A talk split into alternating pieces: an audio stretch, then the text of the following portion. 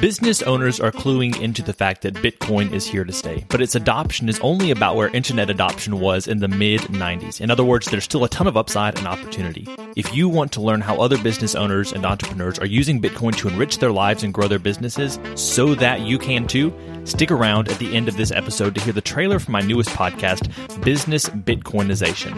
And now, on to today's episode. You're listening to the Life as Leadership Podcast. Are you looking for motivation and encouragement on your path to becoming a better leader? If so, you've come to the right place. Keep listening to find a community of leaders committed to learning and taking action to improve their world. The Life as Leadership Podcast, where leaders gather to grow together. Here's your host, Josh Friedeman. You know, just like I know, that there are very few things in life that are 100% certain. But if there were a way to almost certainly ensure your future success, your long term success, would you want to know about it? Our guest today has that way, and he not only has that way that he's going to share with us today, but he also lives it out. I think you're going to enjoy today's episode and be encouraged and challenged by it.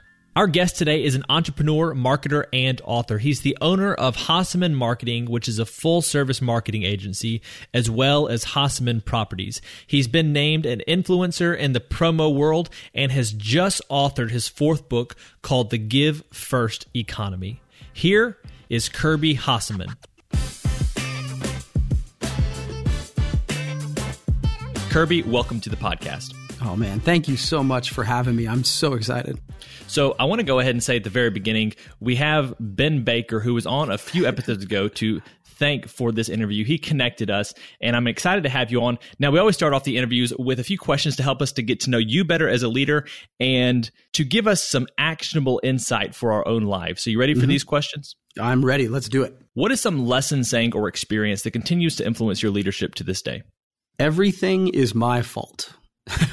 um, so I think that so many times, whenever anything goes wrong in your organization or whatever you're trying to create, it's really easy to blame other people. And what I've found is by assuming sort of ownership for every single thing, good or bad, it allows me learning. It's not it's not a martyr thing. It is almost always I feel like I've learned that oh I could have communicated that better. I could have explained what I wanted better. I could have done this better. And I think by looking in the mirror and saying anything that goes sideways, I'm going to get credit for all the good stuff. So if anything goes sideways, I need to take ownership of that. And um, that's been really helpful because I think once you understand that, like I said, you're not a martyr. It, it shows you what you can learn in every single experience. Use three descriptors to finish this sentence. A leader is? I'd say visionary, a communicator or a listener, and kind. You know, I the I think one of my favorite sayings is they don't confuse my kindness for weakness. But I have found that, you know, when I started out in leadership or in business, I was sort of a if it's to be, it's up to me kind of person. And I think one of my challenges with this transition was I assumed everybody was going to run as hard as me. Everyone was going to care as much as me. And I think uh, as I made the transition to leader, kind of creating a vision for the company, communicating that, and then having empathy or kindness for my team has been the biggest transition I've made sort of in leadership. What is a question that leaders should be asking either themselves or others? How can I help? yeah, you know, again, I I think that so many times it's leaders feel like they need to project here's what you need to do. I think if you've hired properly, if you've really got the right people on your team and you've been thoughtful about that rather than just taking anybody who comes in the door, if you get the right people on your team, then your job is to, like I said, create the vision, then go, okay, you are smart, you are talented. What can I do to help you? What can I remove from your path? How can I help? What is a book that you would recommend to leaders? All right. I'm going to give you two. I hope that's okay. Leaders Eat Last by Simon Sinek. Um, that's probably my favorite Simon Sinek book. I think that's amazing. And Extreme Ownership. And you know, with your first question, you said what what is the lesson? And it's everything is my fault. That is very much I've heard it from people like Dave Ramsey. I've heard it from other leaders, but Jocko Willink in Extreme Ownership spends a lot of time talking about how, um, as a leader, that you have influence over everything. If you could get every listener to start doing something this week to help them be a better leader, what would that thing be? It's cliche because it's true. Uh, listen, but listen with the idea that you, instead of, I think they talk about the golden rule, right? Is that you treat everybody the way you want to be treated. And I actually think that's a mistake in leadership. I think it's treat everybody the way they want to be treated. And I think that's one of the challenges we have when we lead across generations, you know, because baby boomers don't want to be managed the same way as Gen Xers, and Gen Xers don't want to be managed the same way as millennials. And I, I don't get too caught up in the you know the generational thing but i think the disconnect whenever you're doing that is you're trying to manage a group of people all the same way and i think by spending time really listening and getting an understanding with what their goals are and what they want to accomplish and if you can help them do that then most of the time the right people will run through a wall for you well, Kirby, we're about to get into a discussion about your book today and the idea of giving first and the give first economy. But before we get started, we had Ben Baker on episode 51. I'd love for you to share a little bit about how you know him and just show him some love in general. Oh, absolutely. So, what I love about Ben is he's such a progressive marketing mind, right? Like, one of the things that um, he and I get on calls every now and again just to brainstorm different ideas. I remember what's funny about him is he was, um, and I think he would say this, he was slow to jump on Facebook. And he's like, there's no value in that. I'm much more LinkedIn. And he had, like good leaders, like good marketers, he has evolved and he's helped me evolve. And so he's taken a leadership role in podcasting and creating content. And I think when I think of him, he's the kind of guy that truly is an advocate for his clients the way marketers should be. Well, now back to your stuff. Ben is a giver and he yes. was excited to connect us. And it seems like that's maybe a reason that you connect with him so well as well. You have written this book, The Give First Economy. And I'd like for you to break down for the listeners what exactly you mean by the Give First Economy.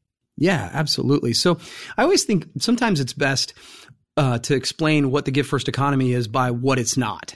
And what it's not is, is it's not the good old boys network. It's not just doing business with somebody because you play golf with them. The Give First economy is about the economy where the entrepreneurs, salespeople, business owners, organizations that provide value up front are the ones that will win long term. And I think it's really a mindset, right? It's not about getting the one sale in front of you. It's about creating lifelong relationships with customers that become friends. And when you do that, you build integrity, you build trust. And it creates that long, long term profitable um, relationship because the people you're doing business with trust you and they should because you've provided them value personally. And when you do that, you create long term success in business. And it's funny that so many of the things I talk about in the Give First economy, they're old school principles that are almost more powerful today because so few people do them. And what are some of those principles? You mentioned the idea of providing value mm-hmm. up front as a key thing. Has that always been part of successful business people's mentality? You know, I think in in some ways it has, right? So one of the things I talk about in the book is that we have shifted a little bit. We've shifted from uh, what is a push marketing world, which has been the beginning of time, right? Like, if since the beginning of time, the organization that could push out their message the fastest, the most would win. But because of the onset of the internet, it's kind of given given birth to some old school pieces in the sense that it's made the world small again like what I mean by that is like, you know, back when your grandma and my grandma would go to the butcher store, you know, the butcher back in a small town, the butcher would take care of her because grandma knew a bunch of people in town and and was a good customer herself, right? And so he would know what kind of meat that she liked and what she liked to cook on Friday and what my grandpa wanted to have. He took those great pains because it mattered to her and it mattered to all her friends and she had influence. Well, you know, the same is true now, right? Customers have a bigger voice than ever before. And the cool thing about the idea of giving first as an organization is that I always say it's like doing business the right way. You know, when you do business the right way, when you treat people well, when you go out of your way to do the little things, then the customers actually become your advocates. And I think that's the shift that has taken it, you know, has made the the world small again, if that makes sense. And so, sort of simplifying it, that's sort of the gift first economy. when you talk about, you know, what are some of the things, and we can dig into any of them, but like the first simple principle I talk about all the time is giving out joy. About 90, 89% studies will tell you of what we see in the world today is negative. And I always joke that if you've lived through an election cycle like we're about to live through, mm-hmm. 89% is going to seem low, right? Like, it, so almost 90% of every interaction you have is negative. And so one of the ways that you can stand out in this economy that we live in today is by do, being different, by pushing out joy, by providing people a reason to smile, by giving inspiration. When you do that intentionally through social media, through your interactions with people in the three dimensional world, you stand out. And I think so many times, regardless of business, we spend a lot of time trying to be better than our competition. And as Mike Michalowicz said, he's a great author, entrepreneur. He says, in the mind of our customers, uh, better's not better. Different is better. And in a very simple way, by being intentional and pushing out joy on a regular basis, you are different than the rest of the competition, or at least 90% of it. What are some ways to give joy to other people. Like you said, we're about to to live through a time, at least in American politics, where there's going to be a lot of reasons it feels like not to give out joy to other people, especially as we maybe become divided in who we're going for and things like that. And and the truth is, politics shouldn't take up our lives, but a lot of people allow it to. Sure. That said, there are a lot of a lot of other things in life, a lot of a lot of ways we can interact with people and in positive ways what are some ways that we can give joy because this isn't just something for business right this is something oh. this is a way to live your life 100%. As a matter of fact, one of my favorite exercises, and I always joke about this, if you want to, to proof of this in action, when you drop your kids off at school or go to some place, you know, when you go to a public place where there are a bunch of cars pulling in and out, if you want to see it in action, just start looking at the faces of the people driving in and out, dropping their kids off at school. Man, those are some unhappy looking people. There are so many simple ways that you can give out joys. One of them is, is as simple as anything is just smiling at people, giving like really truly acknowledging their existence in a, in a, a simple way. Send a thank you note. Like there's, it's hard to be more old school than that. Um, the sending notes through social media, text people. One of one of my rules of life, Josh, is that whenever I catch myself saying something nice about someone behind their back, I tell them.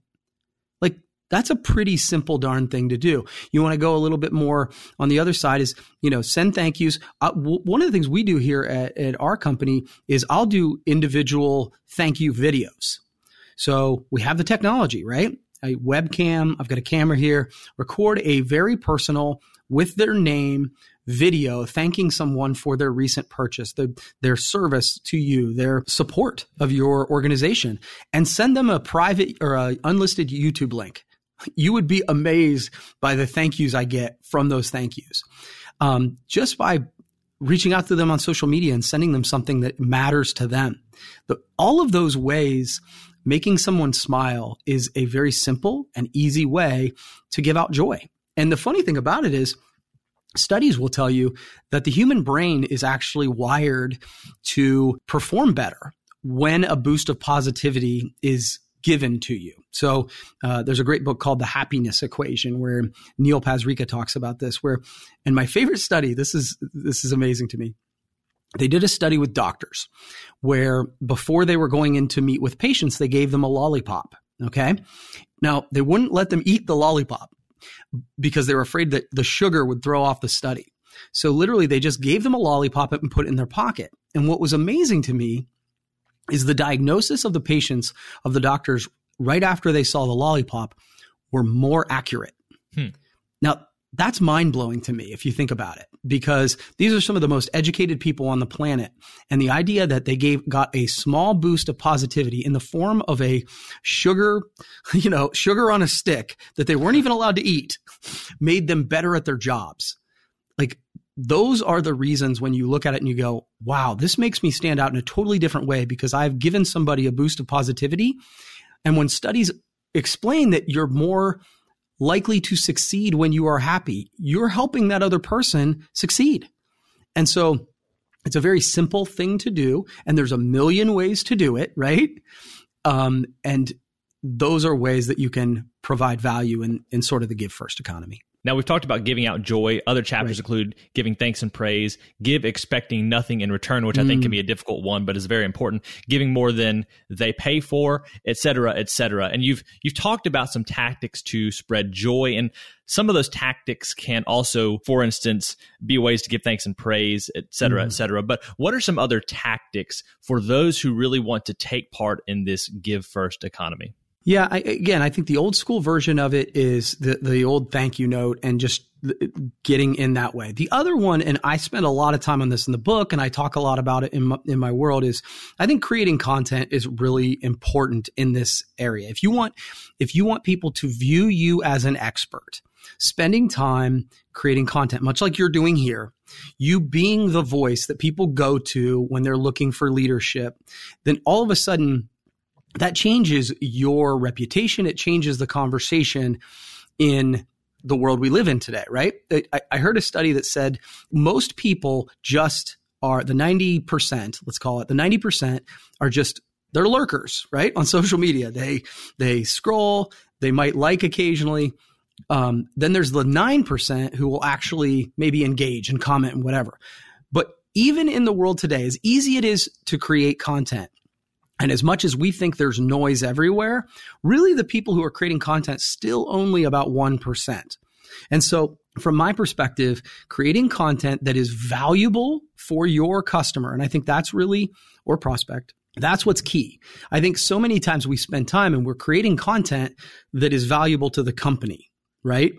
So in other words, it's an ad that's the mistake I see so many people doing is they they create something that they feel like it's content marketing, but it provides no value. It's a commercial. When you answer the questions of your customers, when you entertain, when you inform in a way that they're looking, right? Like, so if you are a plumbing company and you are doing videos on how to unclog your sink so that essentially you're giving customers the ability to do some of the work that, you know, instead of hiring you. When you do that in a selfless way, you show up differently. And that's a tactic, I think. And that can be in the form of a million different things, right? Like that could be a YouTube video. It could be a blog. It can be a podcast. It could be an Instagram photo, right? But I think showing up in that way where you are choosing yourself, as Seth Godin likes to say, when you do that on a consistent basis, and I think that's one of the keys, then I think that's a tactic that really makes you show up differently and and give first. But it, again, it goes back to intent, right? You're only giving first if you're providing value to the end user, the, the person you're trying to reach. It, you're not giving first if you're creating a video that is a commercial for your product. Does that make sense? Do you like the difference? It, it, does for sure. And the truth is, if you're creating quality stuff, like you're saying, don't create it with the idea of it being a commercial. But if it's quality stuff, people are going to be going to that and pointing that video or that post out to other people. And so 100%. it becomes it becomes in some ways a promotion of what you do.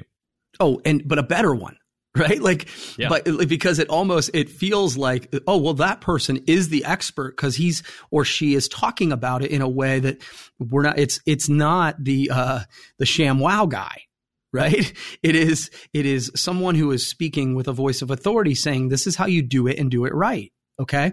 I mean, it, you know, and the funny thing is, I always talk about it. When you build a personal brand like this, when you give first in this way, it, it if you have done so selfishly, you, you selflessly, you talked about giving with expecting nothing in return, right? If you do this consistently, the irony is it shortens the sales cycle because the people who are coming to you are already going to buy right?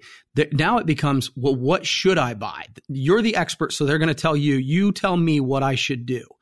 So by giving selflessly, it puts you in a position where the, the sale or the, the transaction becomes sort of secondary. It's really about making, then it's like, okay, I, I need to take this responsibility very seriously because they truly are looking at me as the expert. And that's how you create that long term relationship. Now you have a second part mm-hmm. of your book that is interesting to me, and I'd like for you to talk about it a little bit, including the contents of it, but really just initially the concept. The, yeah. the second part is getting more stuff done. How does that connect to the Give First economy? Yeah, totally. It's it, it, so I the Give First Economy started out as a presentation that I was blessed to sort of give all over the country. And so I think people are attracted to the idea of the Give First Economy because it's what we want from a consumer perspective, right? We want to do business with with customers and salespeople and entrepreneurs that we feel like are doing things the right way, right? And so the pushback I would get, they'd, they'd come up to me and they'd say, Oh my gosh, this is amazing. But man, it sounds like a lot of work.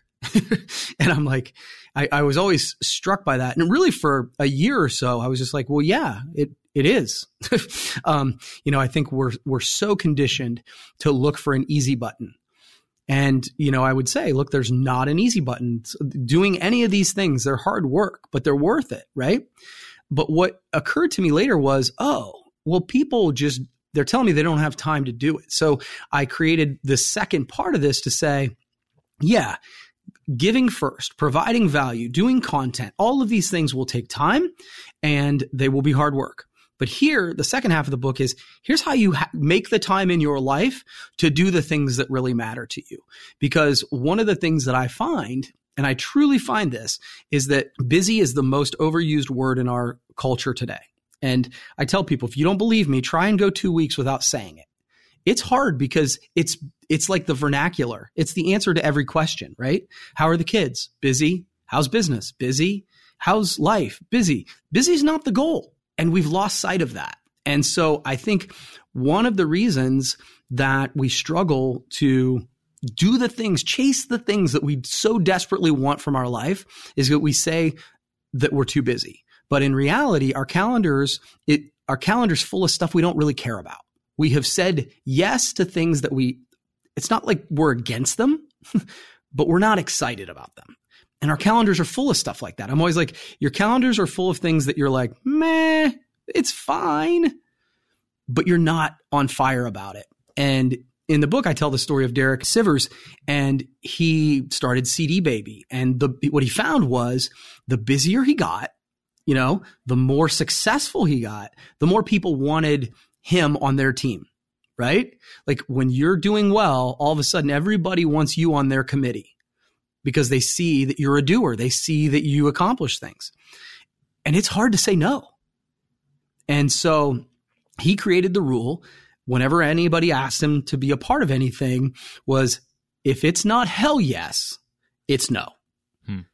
It's so so in other words, if the answer is yes, it's no. Because we say yes to so many things that we're like, I mean, it's it's okay, but we don't we can't think of a compelling reason to say no to it. So we say yes to it. And all of a sudden, it's a weekly meeting on our calendar that quite frankly we don't really give a damn about and we wish we didn't have it on our calendar. And I I think the second half of this book is all about ideas, not even ideas, scientific principles that I've read about, I've learned about, and I've tried that have helped me get more accomplished in my life. And um, it, it really is about working on the things that truly matter and spending less time, not no time, because it's, you know, the, the real life is real. there are going to be things that you have to do that your boss makes you do, that your wife or husband makes you do, whatever. But we spend too much time on that. And I think it's about doing the things that really allow you to chase the, the life of your dreams. And so go ahead, if you would, give people a few ideas of what you would consider the most important things for getting more done so what I did, and I kind of structured it this way, is I, I kind of said, look, these are some things you need to start doing immediately, and these are some things you need to stop doing immediately. And if you can, they will make you more productive. And several of them were counterintuitive. So I'll jump into a couple counterintuitively ones. And I think the important things about the things that you want to start doing are you need to understand that if you want to get more done, you want to be more fulfilled, you want to be more happy, your brain needs to function at a high level, right? I mean, I hope um, and so, you know, number one is I think most of us need to get more sleep.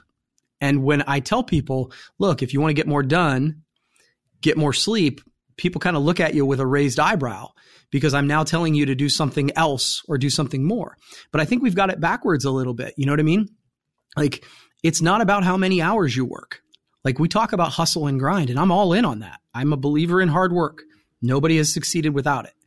But I think staying up late to one in the morning to binge watch Netflix is what happens a lot. And then you get up and you're ill rested and your brain's not functioning at a high level and you're not able to deal with stress properly. You're not thinking creatively. And everybody I know, those are things they need, right?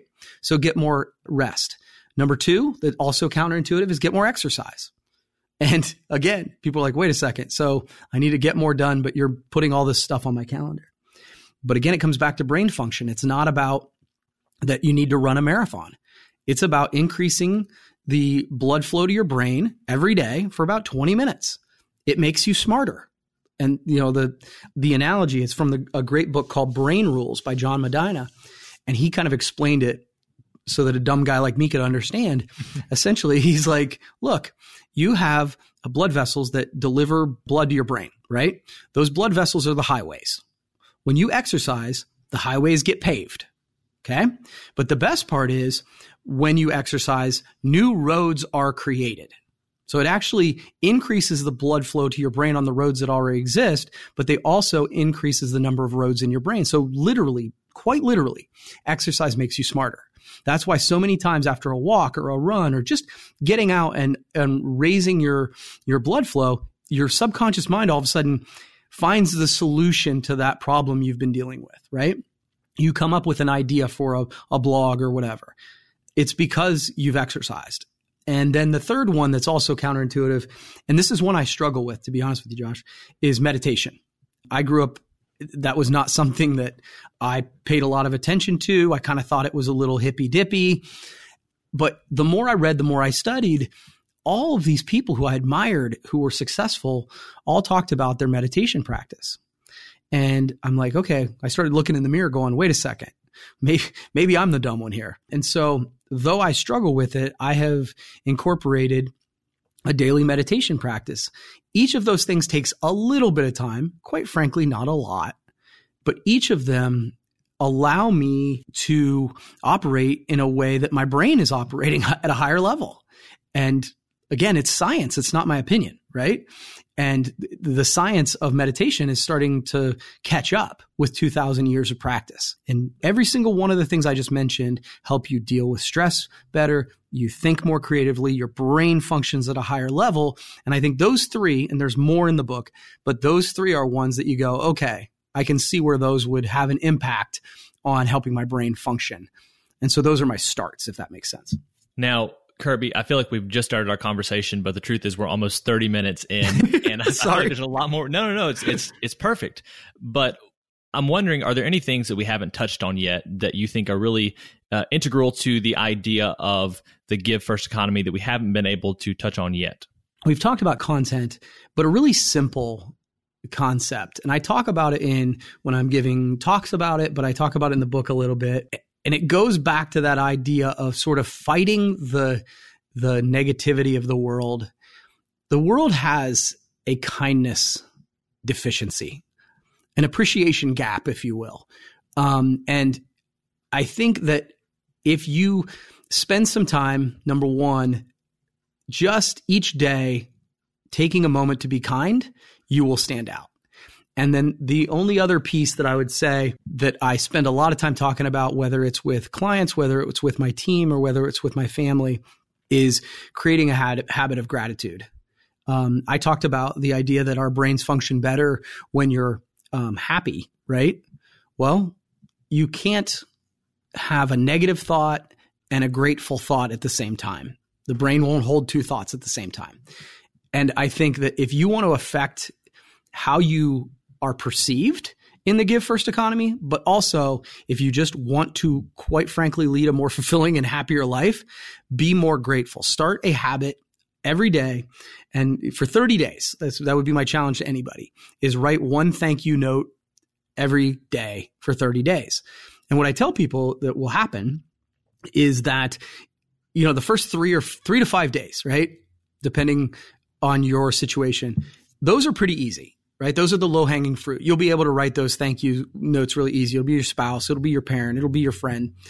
After that, you're going to need to start looking. And what I find is when you start looking for things to be grateful about in your life and really putting it on paper, when you start looking for it, you start finding it, right? I always call it the red Toyota effect. You know, you you buy that red Toyota that you'd never seen in your neighborhood, and now all of a sudden you start seeing it everywhere. Well, it's because you've told the subconscious brain that it's important. And so it starts pointing it out to you everywhere. And I think when you start looking for things to be grateful for, it's amazing how easy it's going to be for you to push out joy. Now, Kirby, it's easy to talk about the give first economy, but the good news for our listeners today is that you are practicing it with your book. So could you talk a little bit about your book, where to find it, and even the the two different options they have as far as getting access to it? Yeah, absolutely. So excuse me, as you might expect, I mean, it's for sale on Amazon. If you just go to Amazon and search the Give First Economy or you search my name, you'll find it there. Um, actually, an audible book version is coming. Uh, still working on cleaning that up and editing that. So if that's the way you like to digest it, that'll be coming soon. Um, there is a Kindle version, so you can pur- purchase that. If you're a Kindle person, it's 99 cents. So I've made it pretty easy. But then for your listeners and, and for the folks that listen to your podcast, I've actually created a place on my website. If you go to HassemanMarketing.com slash give first book. You can go there, register, and we'll email it to you for free for the digital version. I appreciate that, Kirby, and that will be linked in the show notes. Hasseman is H A S S E M A N. So if you would like to download that book for free, HassemanMarketing.com slash give first book. Kirby, thank you so much for joining the podcast today. It has been a pleasure. Right back at you, man. Thanks so much. Once again, if you would like a copy of Kirby's book, The Give First Economy, go to HassemanMarketing.com slash give first book. It's a great resource for how to think about life, how to set up your business, and how to operate your team so that you are able to help others and attract them to what you do and also take care of yourself in the process. Now, the three takeaways that I have from today's interview are first of all, when you do business the right way, your customers become your advocates. And that's something that so many people would love. But sometimes they're trying to attract people and trying to convince people to be their advocates the wrong way. How do you do it? By giving first, by providing them joy, by providing them more value than they expect, more value than they pay for, and any other number of things that Kirby talks about in his book. The second thing is creating valuable content is important. You need to become the expert by being the voice in whatever corner of the market you have. And that can be very broadly or very narrowly defined, depending on how large of an operation you are and the reach of your influence. But make sure that you become the expert by being the voice in your corner of the market. Answer the questions and the needs of your customers in an engaging way. You're not focused on creating commercials for your business, but focused on giving first and helping other people. And in doing so, they're going to be attracted to you because you are the one who is helping them. And finally, for takeaway number three, I liked Kirby's emphasis on our job to fight negativity in the world. The world, as Kirby said, has a kindness deficiency. And when you buck that trend, you stand out. Towards the beginning of the interview, he said the human brain is wired to perform better when a boost of positivity is given to a person. So be that boost of positivity and make the world a better place. One last time, if you would like a copy of Kirby's book, The Give First Economy, go to HassemanMarketing.com slash Give First Book. I hope you will take advantage of this offer because I think it's going to be something that is a really valuable read for you. I look forward to sharing again with you next week, and until then, keep living and leading well.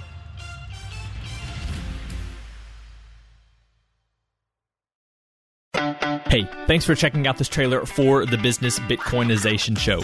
My name is Josh Friedeman, and I'll be with you each episode interviewing business owners about how they're using Bitcoin to enrich their lives and grow their businesses. You might be wondering about the name, and I'll get to that in just a second, but first, let me tell you a little bit more about the show and who it's for. Unless you've lived under a rock for the last decade, you've heard of Bitcoin by now. And if you're like me, you heard about it a while ago, but didn't do anything about it until the last couple of years. Then, one day, for whatever reason, it finally clicks. And after that, you enter the Bitcoin rabbit hole, as they say. And the deeper you get, the more you see the value of Bitcoin. But you know, maybe you're not there yet. Maybe you don't know much about Bitcoin, but are interested in learning more. Either way, this show can help you.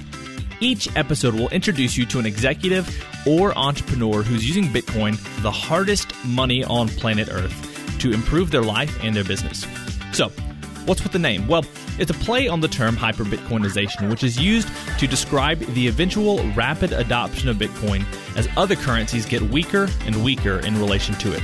When you compare a seemingly never ending supply of dollars to a hard cap of 21 million Bitcoin that will ever exist, it feels like only a matter of time until hyperbitcoinization happens. The good news is we have the opportunity to be on the front lines of creating a new and frankly better system.